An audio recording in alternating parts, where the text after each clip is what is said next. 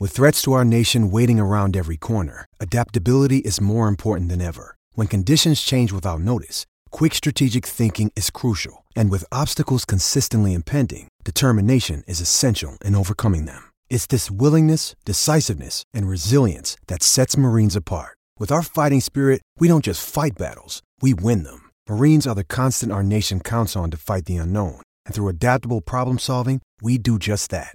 Learn more at marines.com.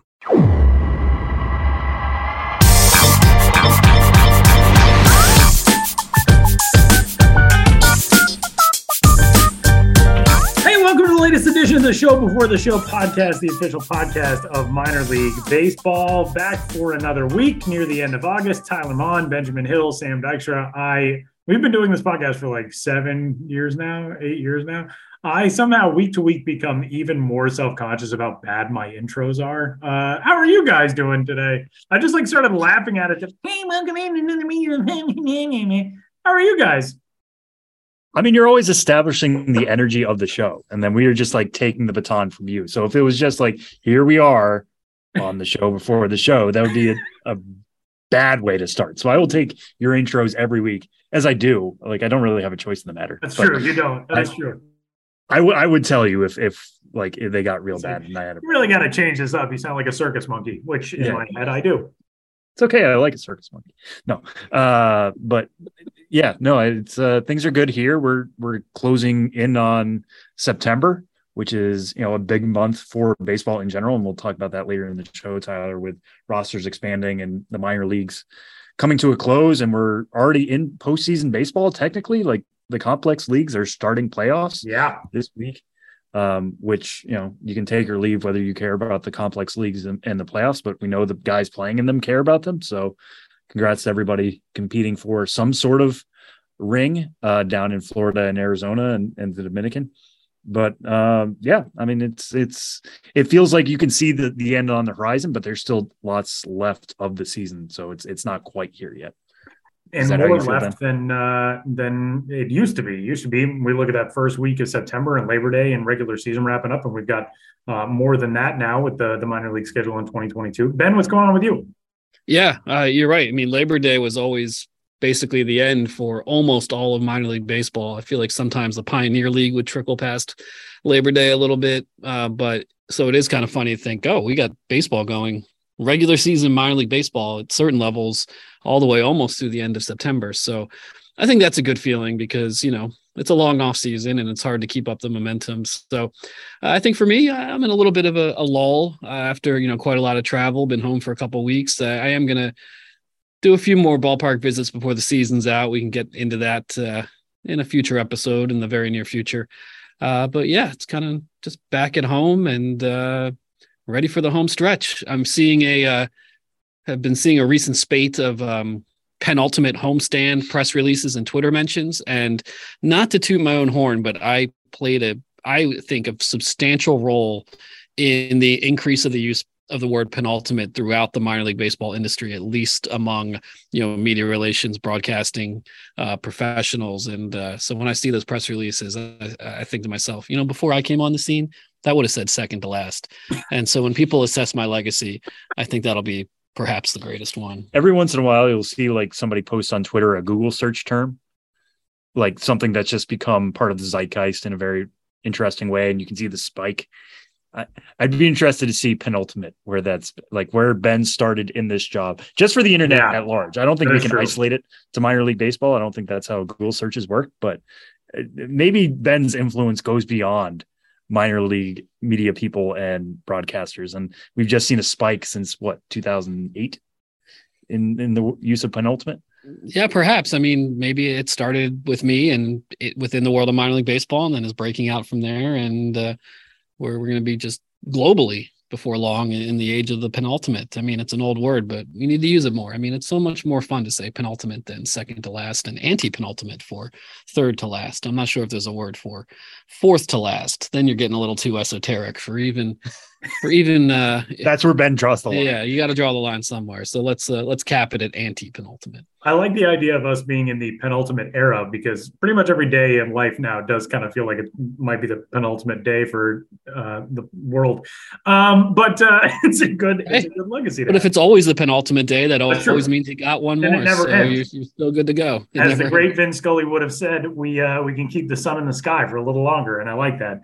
Um, well, let's dive right in. We've got a story up at MILB.com um, from Ben about uh, continuing along from his journey through Oklahoma. A really cool one about the uh, Oklahoma Sports Hall of Fame, which is located in the Bricktown neighborhood of Oklahoma City.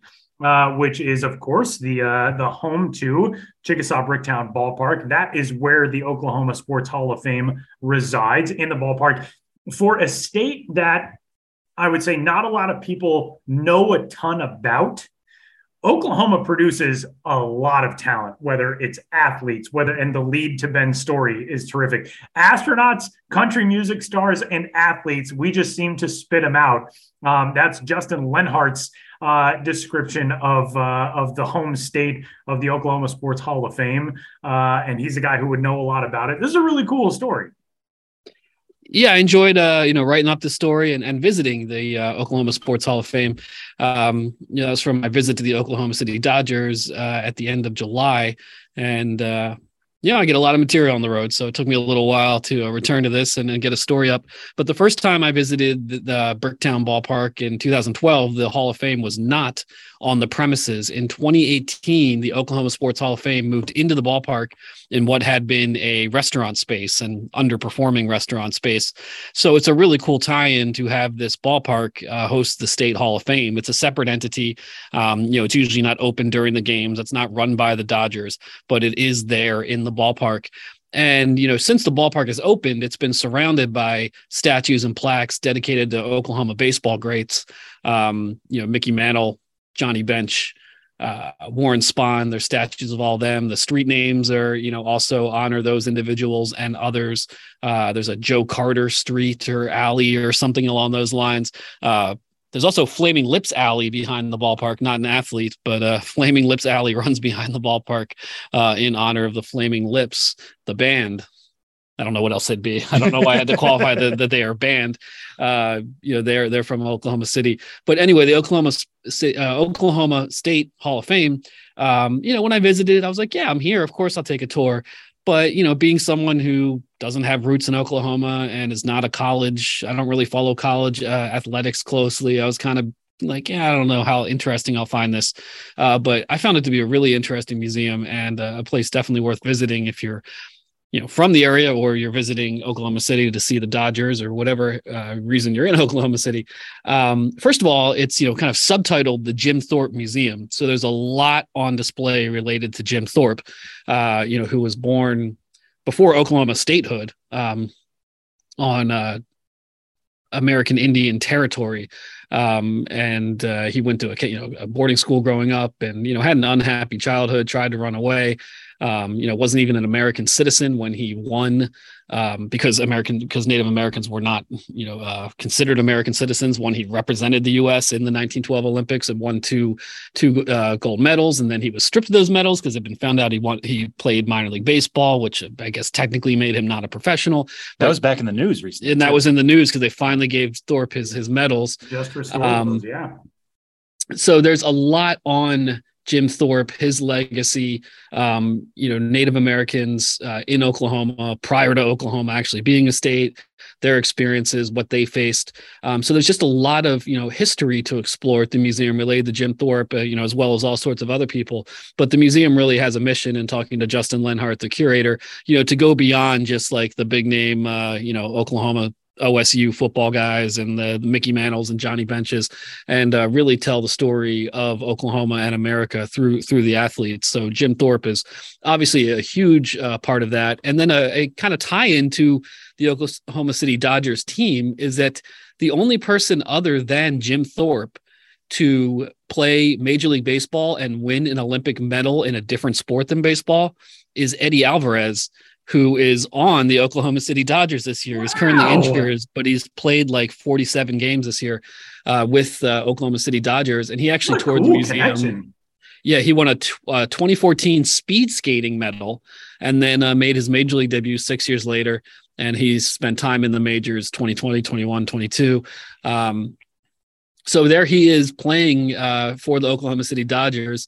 Uh, there's this Jim Thorpe Museum within the Oklahoma uh, State Hall of uh, Sports Hall of Fame, and so Eddie Alvarez, uh, Alvarez got to visit, learn about Jim Thorpe. Um, I linked to a um, Dodgers uh, article about th- his visit, and um, you know how genuinely I think excited and um, just how educationally he found it to learn about this guy he shares a distinction with of uh, being a uh, Olympic medalist who went on to play Major League Baseball. So pretty uh, random story there, but um, you know, I'm someone who likes rabbit holes and all sorts of little avenues to explore. The more obscure, the better. But this museum really had a lot of that, where you could really, um, you know, learn about a lot of different things. Uh, what this, you know, agricultural college team somehow won the JUCO championships in 1958. You know, like, like just these improbable sports stories like that. Um, you know, legendary, you know, uh, female college basketball coaches, um, you know, rodeo guys. You know, they're trying to up the emphasis on on rodeo and that kind of stuff. Moving into you know Mat Hoffman, who, I think was a went on to help found the X Games. You know, is from Oklahoma. So when you're talking sports, you can go in uh, just so many different directions uh, beyond the big name guys and the obvious stuff. And I think that's what the museum did really well, and you know, really cool to have it within a minor league ballpark. So uh, check it out, the Oklahoma Sports Hall of Fame. And Ben, we should loop back on something we talked about last week. This is a completely different direction from the Sports Hall of Fame, but is about setting a record in some way. And somebody who I don't know if he's already Hall of Famer, if the Hall of Fame exists for this, but anyways, Joey Chestnut. We talked about him last week going to Indianapolis, trying to break a popcorn record. Did he do it?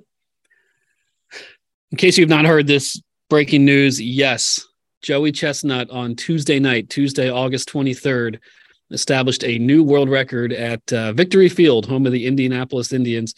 Uh, he ate, I believe it was 32 24 ounce uh, servings of popcorn, breaking the record of 28.5 servings um, that was held by Matt Stonie. And when Matt Stonie set that record um, in 2021, uh, he defeated Joey Chestnut. So Joey Chestnut really wanted another uh, try at this record. He did it uh, at Victory Field. Uh, he he appeared there on August 16th and the following Tuesday, the 23rd. You know, promoting the Indians' dollar menu items. Did the popcorn uh, world record eating attempt. Um, you know, it is what it is, but he is just incredible at what he does, even if it's something that is a little, I think, off-putting to some. I think myself included. Um, I mean, it's just amazing what he is able to do. So, on a certain level, I do really still deeply appreciate it. Just anyone who's just literally the best in the world, best of all time, you know, adding to his list of records. I believe this is his 56th um, you know, separate uh, world record uh, in the field of competitive eating. I mean, 32 24 ounce servings in eight minutes is is what he did, and he did it on the field at a AAA ballpark. Uh, a great moment in minor league baseball history and American history. Um, did it at Victory Field, August 23rd, 2022. Uh, you know, the the revolution um, defeating fascism, the moon landing, and now Joey Chestnut setting the, the popcorn record, a great moment in American history. It's also a rematch of sorts between him and popcorn, correct? He tried this before and it did not go well. Uh, and he gave a quote. I know uh, Kelsey Hennigan told us on, on Slack the other day. He gave a quote that said something along the lines of "It is personal for me." In his uh, in his rematch with Popcorn here, was that right? Yeah, that was in the story that I that I wrote because he had lost uh, he had lost a popcorn eating contest to the man who established a world record um, in 2021, and you know said like I'm coming back out there. Um, yeah, I talked to Joey Chestnut, and he told me it's personal. It's because you know he he was defeated. Joey uh, Chestnut woke up every morning and he had like you know a, a, like a picture of a tub of popcorn like on the mirror and on the fridge when he would go to make his cereal in the morning or whatever. He's just, he's been mentally preparing for this rematch for a long time. I don't know if Popcorn was aware of it, but Joey Chestnut certainly was. Yeah.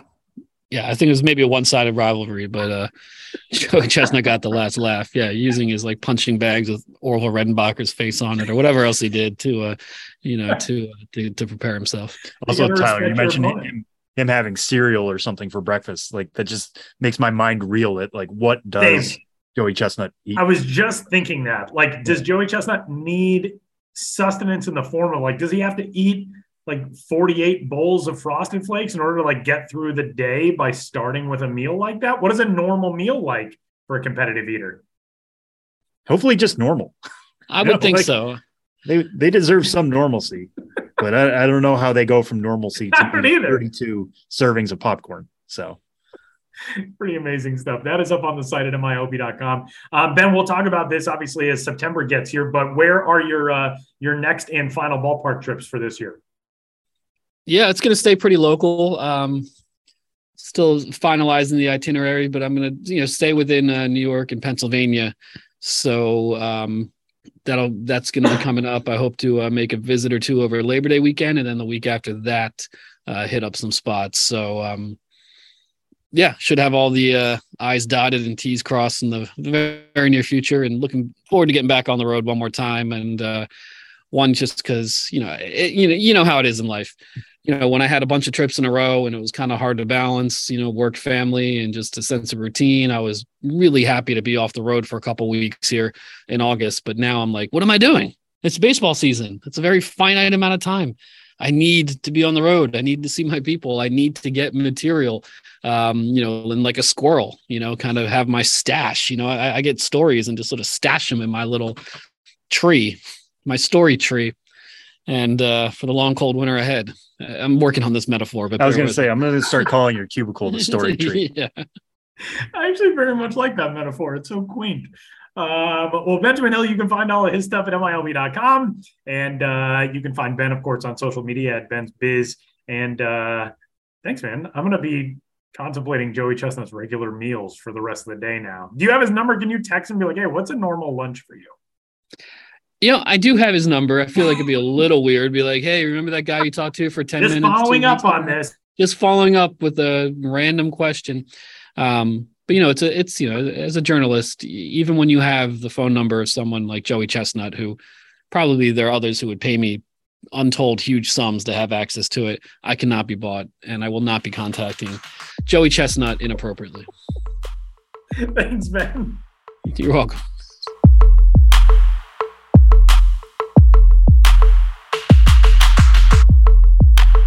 Another day is here, and you're ready for it. What to wear? Check. Breakfast, lunch, and dinner? Check.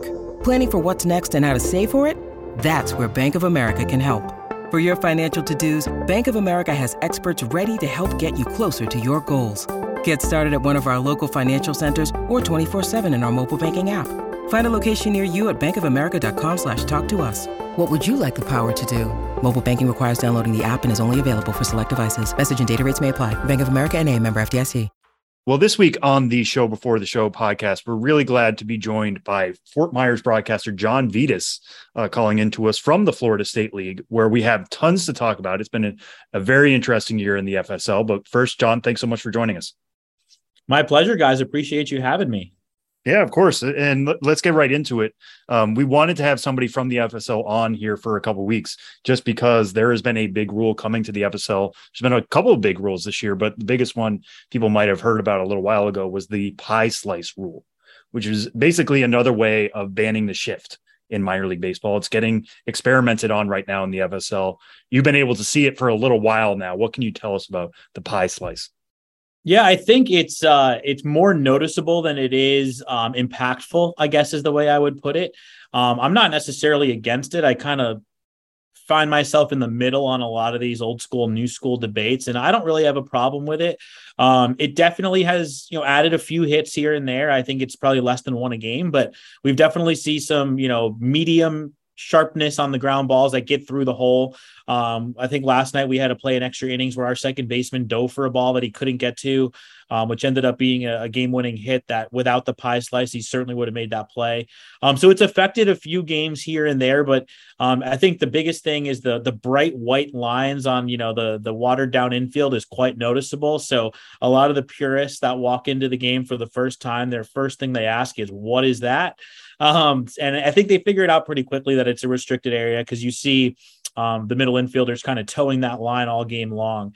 Um, so it's definitely uh, it's definitely interesting. It's definitely noticeable, but it's not hugely impactful. I think it is accomplishing what MLB has set out to do, which is add a few more hits. So it's doing its job. I think just moving forward, maybe make it a thinner line or a different colored line, or even put some sort of um, just a dash at the back of the infield or something more subtle would make it probably uh, more palatable for a lot of the true fans out there. But it's definitely uh, doing its job.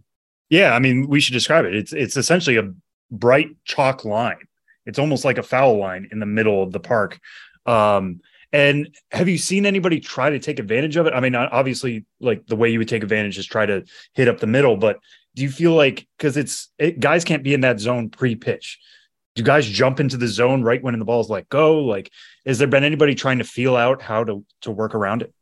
Yeah, I think the middle infielders, I think they they come real close to crossing it. You know, they start kind of right on it, and then they they're not really jumping across it because they want to keep you know keep their balance. Um, and most times they can range into it and still make the play. Um, I don't think it affects the hitters in any way. I don't think they're changing their their approach because of it. It's a it's a relatively small um, space, and you you know you can't really um, be that accurate with the ball. If you if you are, you're a pretty darn good hitter. But um, I definitely think it's had the desired effect. We like I said, we've seen a few, you know, a handful of hits get through that I think would have been outs. Um, without the pie slice. So the, the infielders, it definitely affects where they set up. I mean, before they put it in, um, if it's a right-handed batter, that second baseman was playing right behind the bag. Um, so it's definitely forced them to slide over a good 10 to 15 feet. And one other rule that's come to the FSL this year is the challenge rule, which sounds like something straight out of football, and it, it almost is in some of these other sports. Um, and, and, that's more on you know using the automatic balls and strikes system, which is something that the FSL is is well known for at this point. Um, not other leagues necessarily, but the way the Florida State League has become pretty experimental. Robot umpires are well known. Challenge system is a new thing for 2022. What has it been like watching that be implemented?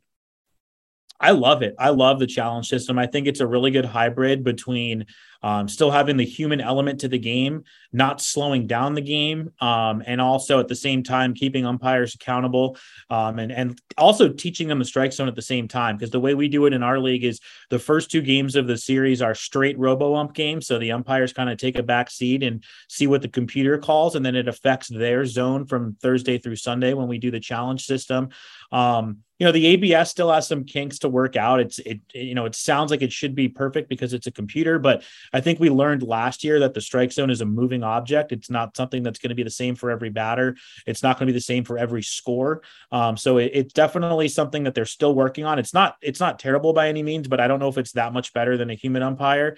Um, but the challenge system's a lot of fun. I know as a broadcaster you know i'm always wondering why a hitter is challenging a 1-1 pitch in the top of the second you know you kind of want to save your three challenges for later in the game. Um, our coaches have kind of given our players leeway to use it wherever they see fit and you know, some games we go into the eighth inning with all three challenges, and some games we're out of challenges in the top of the third. So it kind of just depends on um, you know how the zone is that day and how aggressive our guys are challenging. But it's it's really fun to see you kind of learn which hitters know the zone best because we have a few hitters on our team who have won almost every challenge this year, and then some who haven't. So it's definitely a really fun wrinkle, and it doesn't really add any time to the game. So I'm a big fan of the challenge system. Well, John, going back to the uh, the pie slice rule, um, for me, you know, I always think, you know, how can teams capitalize on the things that happen in minor league baseball? So, you know, the pie slice on the field is an area in which fielders, you know, cannot position themselves. But has this led to the Mighty Mussels or any teams around the FSL doing any sort of uh, pie slice concession specials? that is a great call. I might have to uh, suggest that to the the marketing folks here. That's a it's a good idea. We do have a pizza station here at Hammond Stadium, but uh, I don't know. That's that's something we might have to build on moving forward. Yeah, and you know, you mentioned Hammond Stadium, the you know, spring training home of the Twins, and then uh, home of the Mighty Mussels, and I have not been there in uh, many years. And back when I was there about a decade ago, it was the Miracle, and obviously a lot has happened since then. Changed the name to the Mighty Mussels, uh, new ownership, uh, all of that. Um, but I feel that you know today and then, you know, Fort Myers has probably had a reputation for uh, being one of the more active teams in the Florida State League as regards marketing, promotions, that kind of stuff. Uh, if you could just tell us a little bit about uh, you know the ballpark experience right now and uh, what things are like in the Mighty Mussels era. Yeah, this is just a we have a great front office culture here with the Mussels. It starts from the top. Our uh, team president Chris Peters and our GM Judd Loveland have been in baseball for 20 years. Um, Chris is a marketing genius. He does a great job with sponsorship and fun ideas and really pushes the envelope. And um, this year we have a new owner, John Martin, who's been super supportive of really doing more with our promotional schedule. Um, so we've done five themes jerseys this year. Um, we've had four celebrities come out and do appearances. Our final appearance is actually going to be this weekend. We've got Jerry the King Lawler, the uh, former wrestler, coming out to do an appearance. Um, early in April, we actually had Carole Baskin out for a tiger themed jersey night. Um, so the players wore tiger print Mussels jerseys. Um, she came out to the stadium. We put her in a suite. She did the full media tour. Um, and it was all to raise uh, money for Big Cat Rescue in Tampa. So really fun, creative ideas like that. You know, we've got the usual nightly specials. You know, discounted beer nights. Um, you mentioned the Miracle. Every Thursday, we wear our uh, throwback baby blue Miracle jerseys and Miracle hats. Um, there's definitely a good chunk of our fan base that misses the Miracle. Um, so on Thursday nights, we put Miracle up on the scoreboard, and all the PA announcements call us the Miracle. Um, so it's our throwback Thursdays every Thursday night. So um, I could go on and on. There's a lot more, but those were some of the highlights this year of some of the the fun marketing ideas we had. And the Florida State League, you know, has long had a reputation for being one of the more difficult to operate in, in terms of you know drawing large crowds. Um, you know, lots of other things to do in the area. Sometimes hard to to uh, you know sustain momentum after spring training ends. And then of course there's the weather, and we talked about this a little bit before the uh, we hit record on this interview, but Florida State League probably leads the league in tarp pulls. What's a, a typical day uh, just for the front office staff and having to deal with that? Yeah, this time of year in August, it's it's tough. Uh, this this league gets more rain than any other league I've I've heard of or been a part of. I mean, it, it, in Fort Myers here, especially down in the Southwest Coast, we're right up against the Gulf of Mexico, the warm waters there, and I mean, it'll rain three times a day. Feels like you're in the rainforest sometimes. You'll get a band at two, you'll get a band at four, you'll get a band at six. And we're still trying to push, you know, and get good crowds. And the weather is the biggest uh, challenge to that a lot of times. So, um, you know, this league is known for lower attendance, and we're trying to buck that trend and continue to increase it. I think we're we're always top three in the league in attendance, and we're just trying to increase that number with whatever we can do. But the the the rain is such a battle. Um, I know our our staff will routinely come in in gym shorts and t-shirts because there's almost no reason to put on the slacks and polo until game time because you know we're going to be waiting around at the tarp, and um, a lot of times you're waiting to put the tarp on, and it's sunny out um, and you're watching these gray clouds close in, so you're dripping sweat in the sun, waiting to pull the tarp for when it inevitably inevitably rains within the next 30 minutes. Um, so it's it's quite a song and dance. I'm glad you know, being up in the press box, I don't have to pull it quite as much as some of the other front office members, but our uh, our higher ups are just glued to the radar all day, and I think that's the biggest thing is the the front office staffs are glued to the radar, and the the players almost never hit on the field. I know in the other leagues they're used to taking BP on the field almost every day. Our guys might get out there once a week. The rest of the week they just pack it into the cages. Everything's indoors because you just can't trust the weather. Mm, man, you, uh, I would thank my lucky stars if I were you. If we, if I didn't have to pull tarp as much as the rest of the front office. Um, but one thing I wanted to touch on, you know, coming up in a few weeks it, are the FSL playoffs. Um, the Mighty Mussels clinched a first half division title in the West Division uh, with a 41 and 23 record. Second half quite quite hasn't been up to the same standard, but the way minor league baseball works, first half title, you're into the playoffs what is it going to be like come playoff time? Like, is there a push right now for you guys to get people into the ballpark for the postseason? Is it just gravy at the end of the year? How do you guys treat playoffs? Yeah, I think being the first half champ is a huge advantage because you have time to market your playoff games. Um, so our tickets went on sale a couple weeks ago for the one guaranteed home game we have, which is Thursday, September 15th. Um, we could have as many as four home playoff games, just obviously depends on how things shake out. But having time to plan is great. I mean, I know we got some rally towels shipped in um, where we've been contacting all of our season ticket holders and sponsors ahead of time to make sure they've got their seats ready to go. Um, so we're definitely going to try and pack it in as much as we can down on the third base side where our team is because we get a really nice nucleus of diehard fans here um, compared to a lot of the other teams in our league. So we're excited to get them out, and we're trying to get as many people as we can out on September 15th, and um, hopefully the 16th and the 18th as we continue to hopefully win games. But um, yeah, it's, it's a huge focus for us right now with only you know 10 or 10 home games left in the regular season uh, to to get a big crowd for playoff games. Let's talk about somebody who helped you guys clinch that first half division title. It was Emmanuel Rodriguez when us at MLB Pipeline updated our top 100 uh, just a few weeks ago. Emmanuel Rodriguez moved into the top 100 at number 97, which is considerable considering he's out right now with a torn meniscus. Um, very toolsy outfielder, it seems like, but you got to watch him every day. What really stood out to you about his first half? Everything, everything. He does everything right on a baseball field. I'm so glad you guys have him in the top 100 because he hasn't played a lot. I mean, he had injuries last year. He played 47 games this year, but OPS over a thousand in that time. But when you watch him, the eye test is even more impressive than the numbers. Um, I mean, he is built like you know a, a full blown adult at 19 years old. Um, incredible strength. I mean, he is a a and I've I've watched a lot of minor league baseball. He is a true five tool player. Um, the only prospect that I would probably say I've seen that's better than him is Wander Franco. Um, everybody else prospect himself. Yeah. That's yeah. I would probably have Emmanuel number two. I mean, I'd have to think about it and, and dig, dig, a little deeper, but in terms of the tools and the ability and the ceiling, I mean, it is off the charts for him.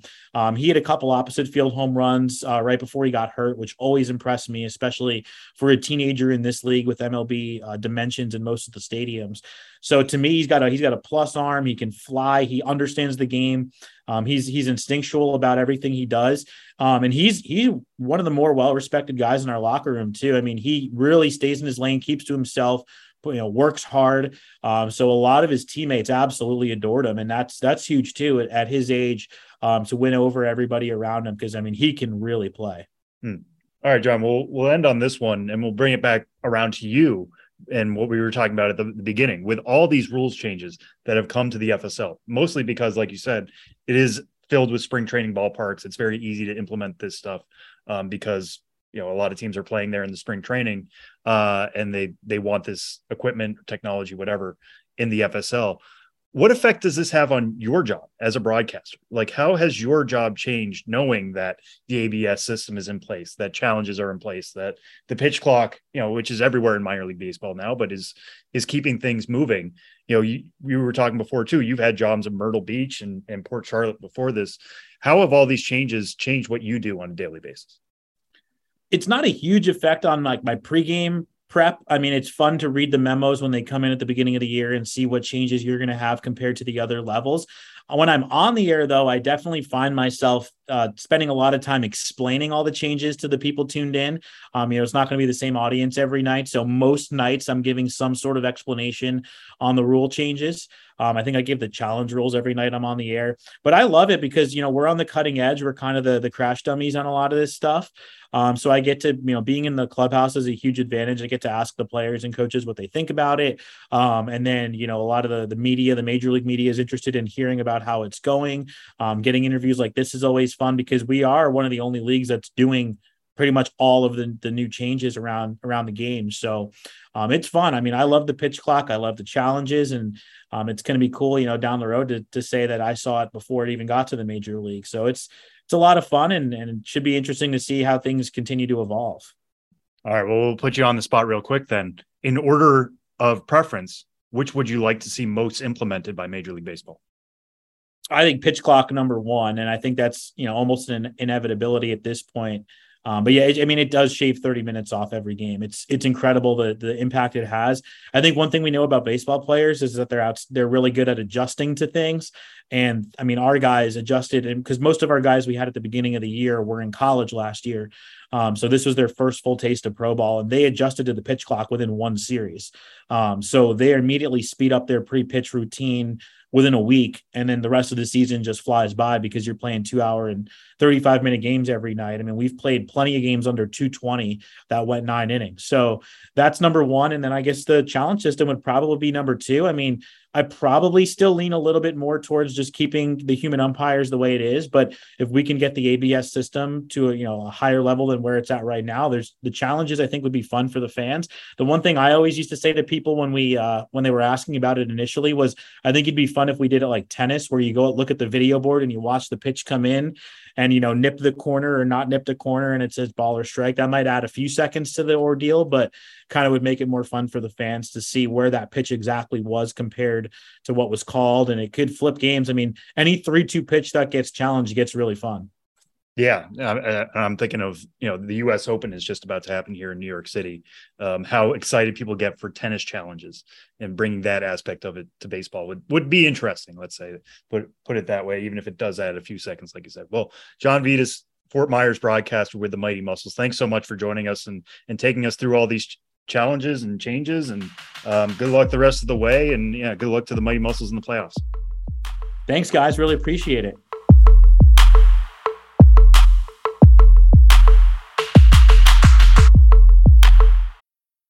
Need mealtime inspiration, it's worth shopping Kroger, where you'll find over 30,000 mouthwatering choices that excite your inner foodie. And no matter what tasty choice you make, you'll enjoy our everyday low prices, plus extra ways to save, like digital coupons worth over $600 each week. You can also save up to $1 off per gallon at the pump with fuel points. More savings and more inspiring flavors make shopping Kroger worth it every time. Kroger, fresh for everyone. Fuel restrictions apply. I realized after we got done recording Ben's segment that we did not even uh, tease the interview segment, which you obviously all know um, because of the title of the episode. But huge thanks to John Vittas from Fort Myers for joining the show. And uh, with that, time for Sam and me to dive into three strikes.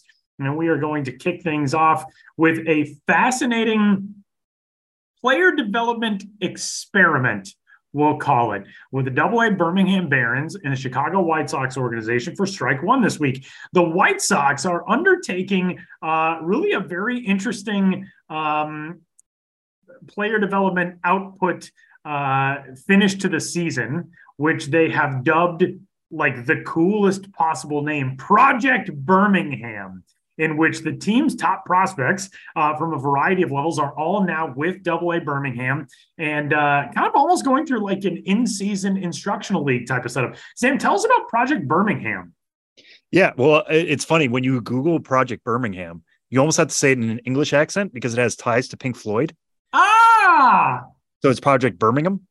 Uh, Birmingham. That's not an English accent. That's just how they say it. But uh, Project Birmingham, it seems like that name is very much up in the air.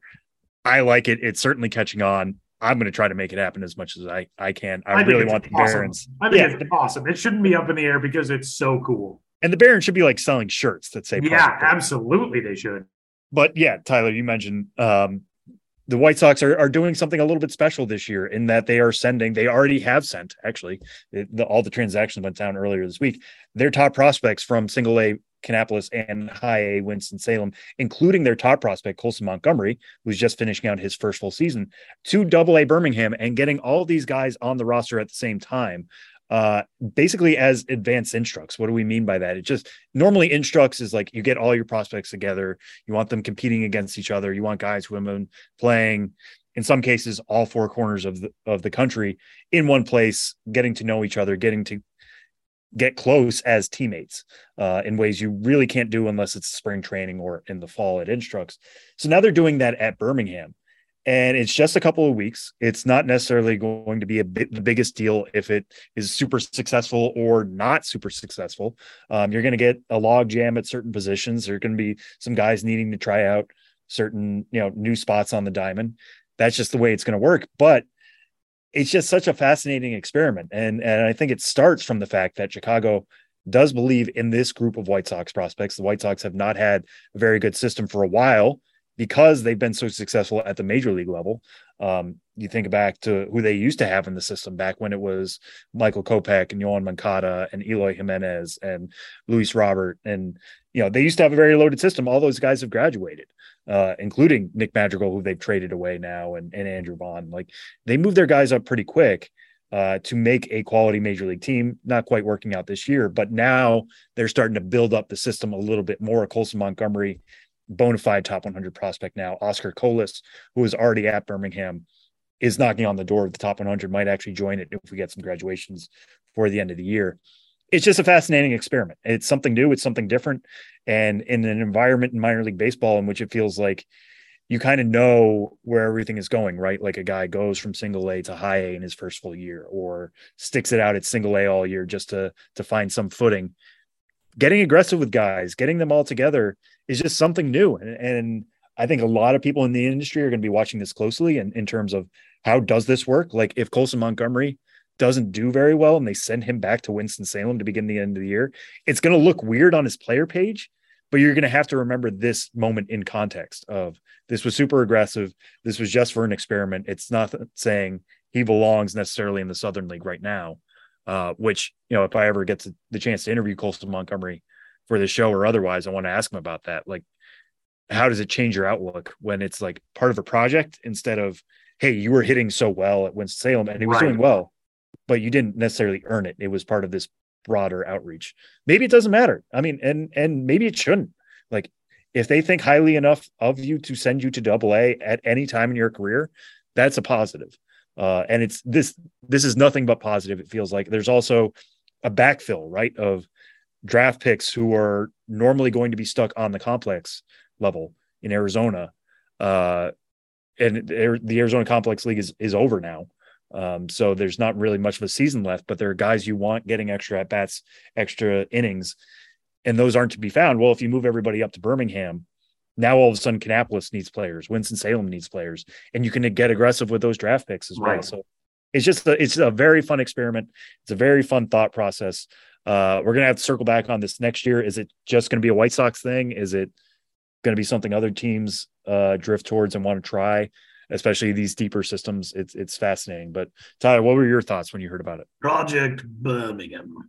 Um, no, I thought the same thing. It's it fascinates me when teams make unorthodox moves like this uh, to try to think outside the box and you know create something uh, out of the quote unquote dog days of summer in the minor league season. Um, and I think, in addition to what it provides uh, in terms of extra, you know, innings on the mound or at bats for hitters or whatever it is.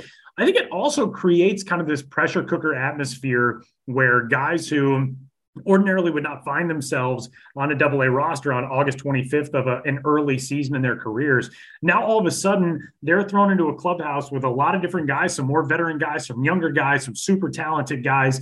And what that creates for the younger players and how you can almost rise to the level where you are instead of maybe the level that you're best suited for. That type of stuff on the you know sports psychology side of it all um, absolutely fascinates me. And you know when you look now at the the white sox um, top 30s prospects list if you go to, to mlb pipeline and check out the the top 30 the amount of guys who have double a listed as their level uh, is really cool. And uh, you know if you're a, a white sox fan and especially if you're a White Sox fan in Birmingham, uh, that's got to be pretty awesome to just look up and down that list and think, oh, I can just go down and, and check out any of these guys uh, on any given night now when when the Barons are home. Uh, I think it's neat, and yeah, I think the most interesting thing about it will be if other teams adopt this philosophy going forward. If the White Sox really feel as though they've accomplished something here, uh, you know, will we see the Dodgers try this next year with Tulsa? Will we see the Twins try this next year with Wichita? Um, that is always the way that things like this evolve in sports. Somebody has to try it if it works, other organizations think, okay, well, let's get in on that and see if if it helps our guys uh, in the same way. So yeah, I'm really fascinated to see how this goes for the White Sox because this is just such a, a cool concept and something that we haven't really seen before. Totally, totally, and and new things are exciting. Yeah, exactly. You know, like that's why we get excited about breakout prospects every year and, and people who show us something new and different. That can happen at, at the organizational level as and, well. So you know, and I think it's something that is spurred to a certain degree by the restructuring of minor league baseball. I think the last couple of years uh, have pushed teams, you know, consciously or subconsciously into thinking, okay, how can we more efficiently operate uh, the pathways to get these guys to the big leagues? Does it make the most sense to see Colson Montgomery finish out the year by you know playing more for uh, for Winston Salem or Kannapolis or wherever, or should we test this guy in a group of prospects fitting his talent level, um, even if maybe he is challenged beyond what he's immediately ready for? Come 2023, does all of a sudden Colson Montgomery say, no, I've, I've already been able to handle double A pitching uh, to a certain level now that I'm back here to start this year, I can take off. I can be in Charlotte. I can be in Chicago. Um, so I like it. I think it's it's really cool. And if it doesn't work out, you know, it doesn't work out. Then you go back to the traditional model of advancing guys when you feel as though they are either ready to be pushed or they have, you know, forced themselves to the next level. Uh, but I like that the White Sox are are trying something different, and I think that's a, a very cool um, concept. And kudos to the player development side for the White Sox for giving it a shot. Mm-hmm. Yeah, for sure. And, and yeah, it, maybe it'll be the norm. Like I said, yeah. maybe two years down the line, right. everybody's going to be doing this. So uh, strike two kind of ties into this uh, more in a major league side, obviously than the minor league side. But we are uh, one week away from the expansion of rosters across Major League Baseball. Now, obviously, rules have changed in recent years. It is no longer 40 men who can be carried uh, on the big league roster, but 28, and uh, rules that apply specifically to prospects now as they reach major league rosters when they are on major league rosters. All of that. Sam, run down what you're expecting on September 1st as rosters expand. Yeah, so there's multiple things going on here that we we should address. Normal September roster expansion is still not normal to me, Tyler. I mean, we've been covering this game for a while now. September roster expansion still in my brain means like bloated rosters. Anybody on the 40 man can come up. Right. Uh, it's a constant rotation through the bullpen. Um, you know, you got guys coming up just to relieve arms every once in a while. That's not what it is anymore. Uh, right now, roster expansion is to 28 players and every team must carry 28 players. Back in the old olden times the olden times being like three years ago uh it could be anybody on the 40 man. So you could theoretically cover 40 guys in your dugout. Uh but now it ha- it can only be 28 14 of them have to be pitchers but that's a limit. You can't have 16 pitchers and 12 position players. It's a limit of 14 pitchers. Again to just stop those parades of, of the the bullpens that we would see um, especially in these later games. So you would think, okay, two additional spots. There are going to be some prospects coming up. That's pretty big. There's also a new thing under this CBA that was obviously agreed to back in the spring, in which teams, if they have a top 100 prospect on their opening day roster and that prospect is up for awards consideration within the first three years uh, after that opening day, in any season before qualifying for arbitration, I'd say. So it's not necessarily just three years, it's any season before qualifying for arbitration while with the same club. The team can get an extra draft pick. Why is that important now? Because we're talking about opening day with that. Well, we're, we're now getting into a time in which prospects can be called up, but they're not going to accrue enough service time to lose their rookie eligibility for 2023 unless they're getting 131 at bats or you know they're crossing the innings limit but that's high that's less and less likely by the day. So we could get into a spot here, and I'm going to spoil some names, but we you look at the Orioles, and the Orioles are competing for an AL postseason spot. They're also moving Gunnar Henderson around the infield. He's getting time at first base. He's getting time at second base. Uh, they're trying to maybe find a spot for him in Baltimore. You can do that and still reap the rewards of having Gunnar Henderson have rookie eligibility coming into next year um, being on your opening day roster with major league experience. He would not show up wide eyed and bushy tailed and be like, what is this major league thing? He, he would have played in meaningful games in September. So it, it's fascinating to see how that's going to work out. It's not just with contenders.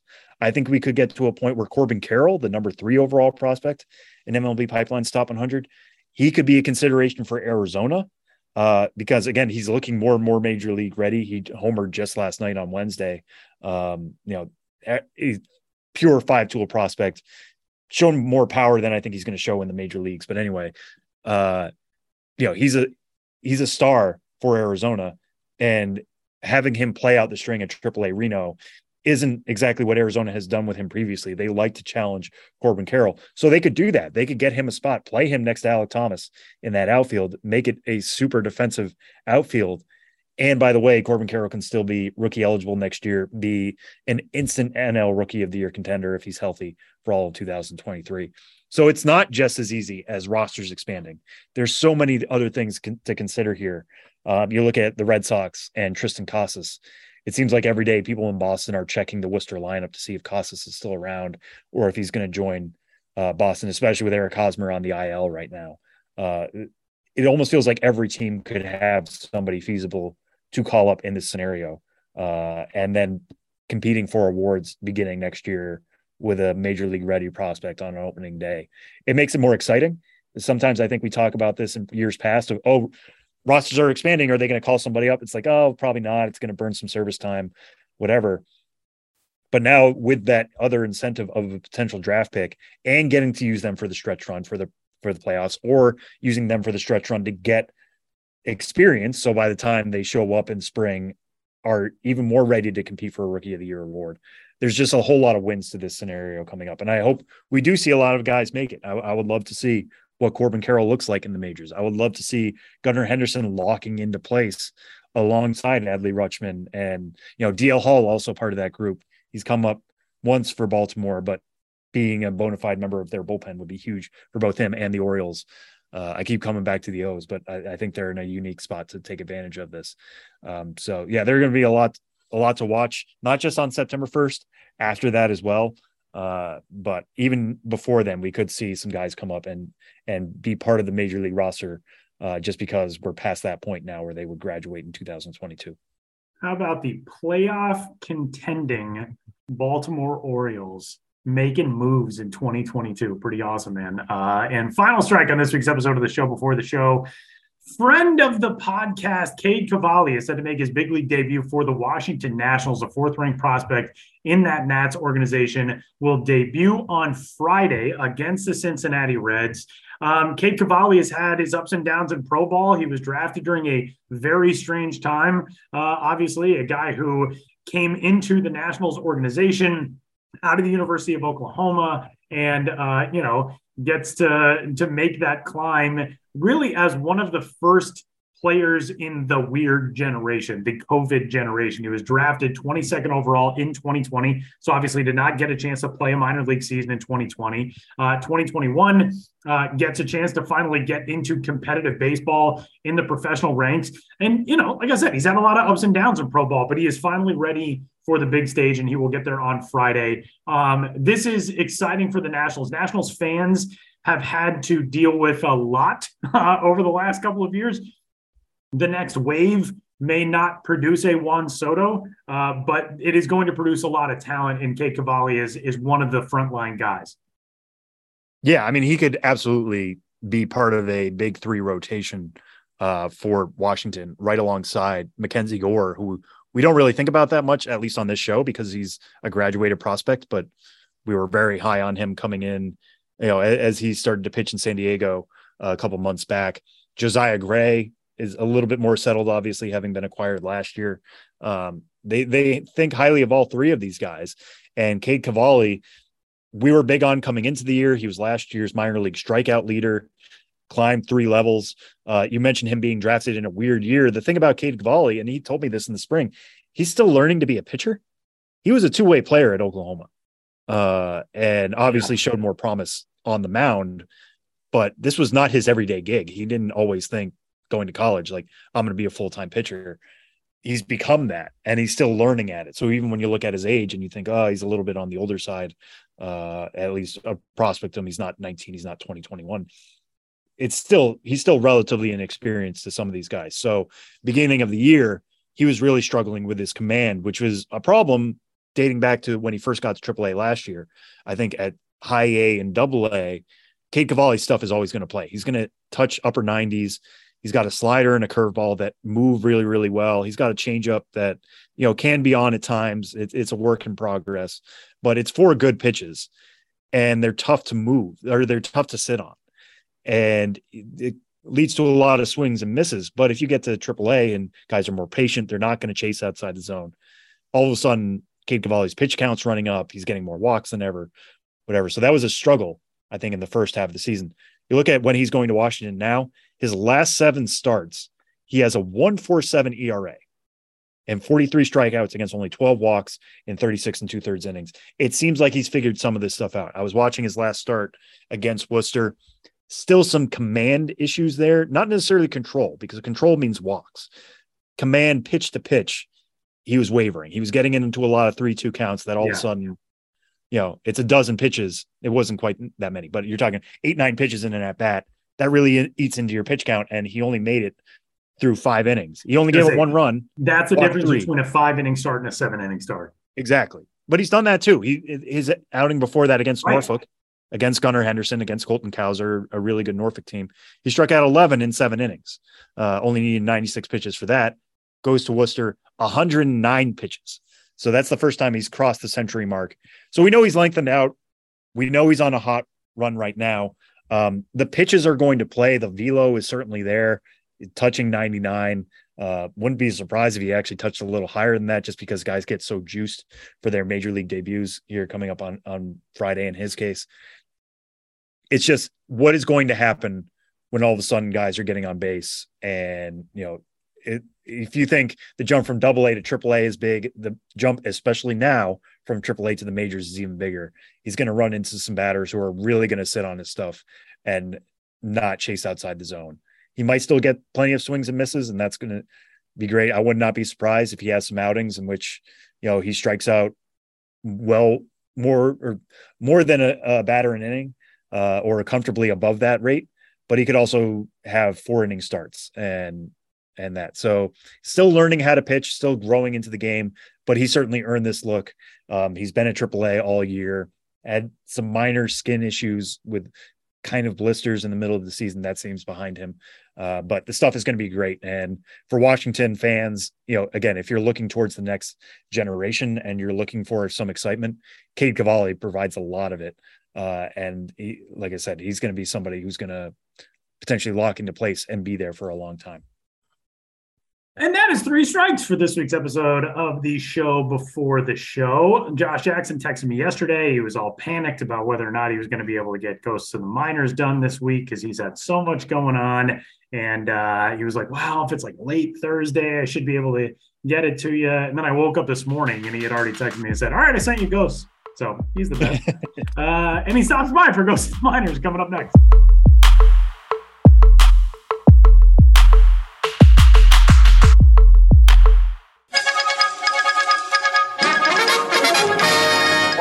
This podcast to bring you another thrilling edition of Ghosts of the Minors. Now, here's your correspondent and host, Joshua Jackson.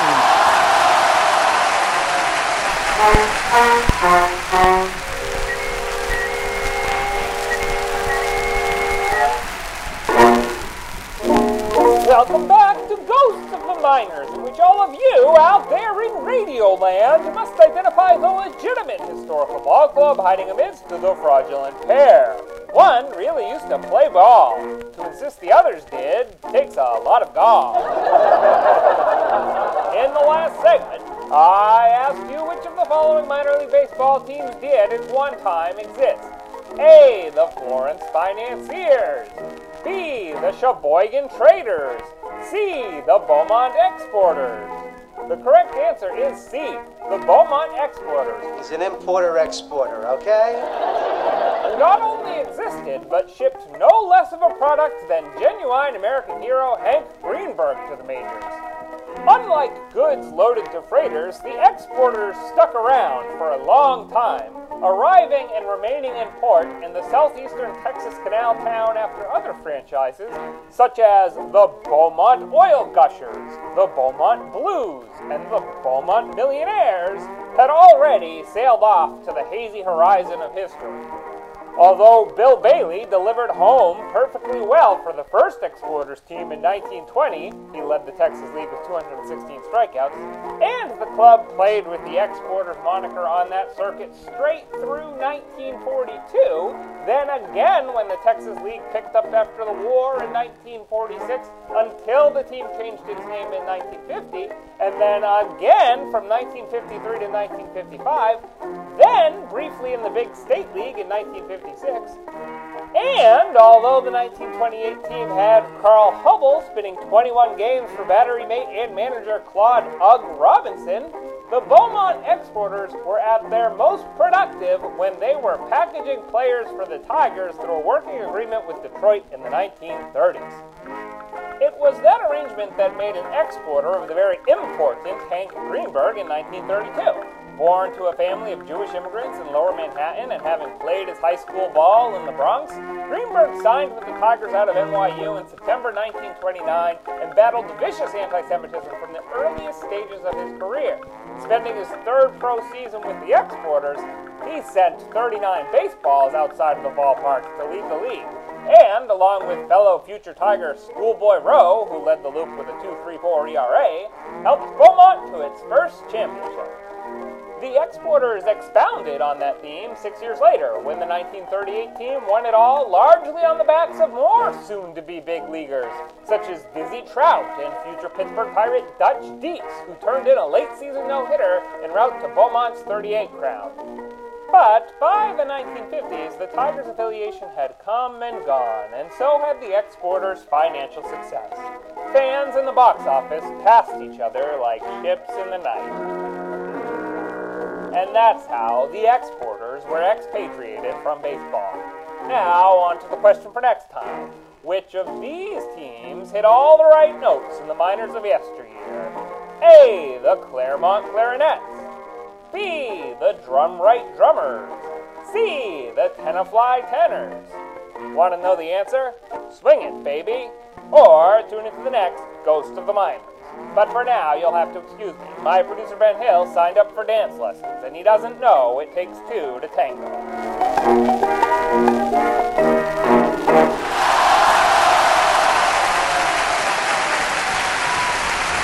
Segment of this week's episode of the show before the show, MILB.TV, is where you can catch the final month of the minor league baseball season, as well as select games, of course, free on MLB.TV. Sam, who are you watching on MILB.TV this week, next week? Yeah, it's going to be a little bit of time till until we see this guy. Uh, but Jarlin Susana the number eight prospect in the national system after our update, um, acquired in the Juan Soto deal from the San Diego Padres by the Washington Nationals. He actually got called up to single A this week. Uh, and in his single A debut, closed out his first inning with, get this, a 103 mile an hour fastball. Pretty good. strikeout. Yeah. Pretty good. And it was amazing. Like I, I've heard some stuff about Susana at the complex levels, him pumping 102 I get that. And it was a 103 on the stadium gun. So it was like 103 on the broadcast. That could be running a little hot. I get it. The fact that that's within the realm of possibility is insane for this guy, uh, given that he is only 18 years old. And if you watch him pitch, go. I implore you to go find this uh, clip that we posted to MLB Pipeline about Susana's fastball you look at it and it's just like, oh, that's his fastball. Okay, you got a swing and miss on it. That's great. And then you look down, it's 103 because it was so easy coming out of his hand. It was effortless. I don't want to say effortless. You don't throw 103 completely effortless, but it was just so freaking easy coming out of his hand. Uh, the fact that he's throwing 103 already, the fact that he's this young, of course, uh, there's always some concern that pitchers that young who are throwing that hard that early could get injured at some point. But if he's doing this now, if he's doing it without a ton of effort, you know, the Nats could get something really, really special here in Susana on top of James Wood, who is also on that Fredericksburg team, and you're going to always want to keep an eye on him. Um, one of the hottest hitters in the national system, which is incredible because he came over after the trade. Sometimes trades interrupt your season. There's a lot to pick up from. He's hit the ground running so far at single A with Fredericksburg, showing off all the tools that we saw he had in the Padre system um, so two big reasons to get excited at Fredericksburg. We were talking about Cade Cavalli last last segment uh, in terms of making Washington. Go all the way down to the single A level, and there are two other guys you can watch next week in James Wood and Jarlin Susana. Uh, so keep an eye on them. Tyler, what are you watching? So, the guy I'm going to suggest to you, if you are a prospect aficionado, I'm sure you're going to go, oh, come on, not again. But there's reason behind it. Jack Leiter, who of course came into the season as one of the most ballyhooed prospects uh, of not just this year, but many recent years. Jack Leiter seems as though maybe he's getting things put together. The Texas Rangers prospect, uh, who was taken, of course, second overall in the draft last year in 2021. Uh, the numbers have not been great for Jack Leiter throughout this season. Uh, back in April, he was okay, an 0 2 record, but a 2.84 ERA. He struck out 19. He only walked nine in 12 and two thirds. But uh, in May, the ERA was 6.14. June, it was 6.43. July, it was 7.84. It was just three starts, but still. However, over his last handful of starts, Jack Leiter is on a much better track. His ERA for the month of August, 4.05, struck out 26 and walked 12 in 20 innings pitched. So it seems as though the command is getting back on track. Those numbers were not good uh, throughout June and July. So there is the possibility that we will see a good flourish from Jack Leiter before the season uh, concludes. He and Frisco will be on MILB.TV, the Double A Texas Rangers affiliate. He is probably slated to go on Thursday. Uh, his last start was on the 24th. Um, so we may see him make a Wednesday start, but he's usually Wednesday, Thursday, right in the middle of the week. And you can catch Jack Leiter and the Frisco Rough Riders on MILB.TV. So that'll do it. Um, we are steaming into that final month of the minor league season. You can get in touch with the show, of course, uh, podcast at MILB.com. You can find us on social media. Sam is at Sam Dykstra, MILB. I am at Tyler Maun. And uh, for Sam and Ben and Josh, and a huge thanks to John Vittas. My name is Tyler Maun. We'll talk to you next week.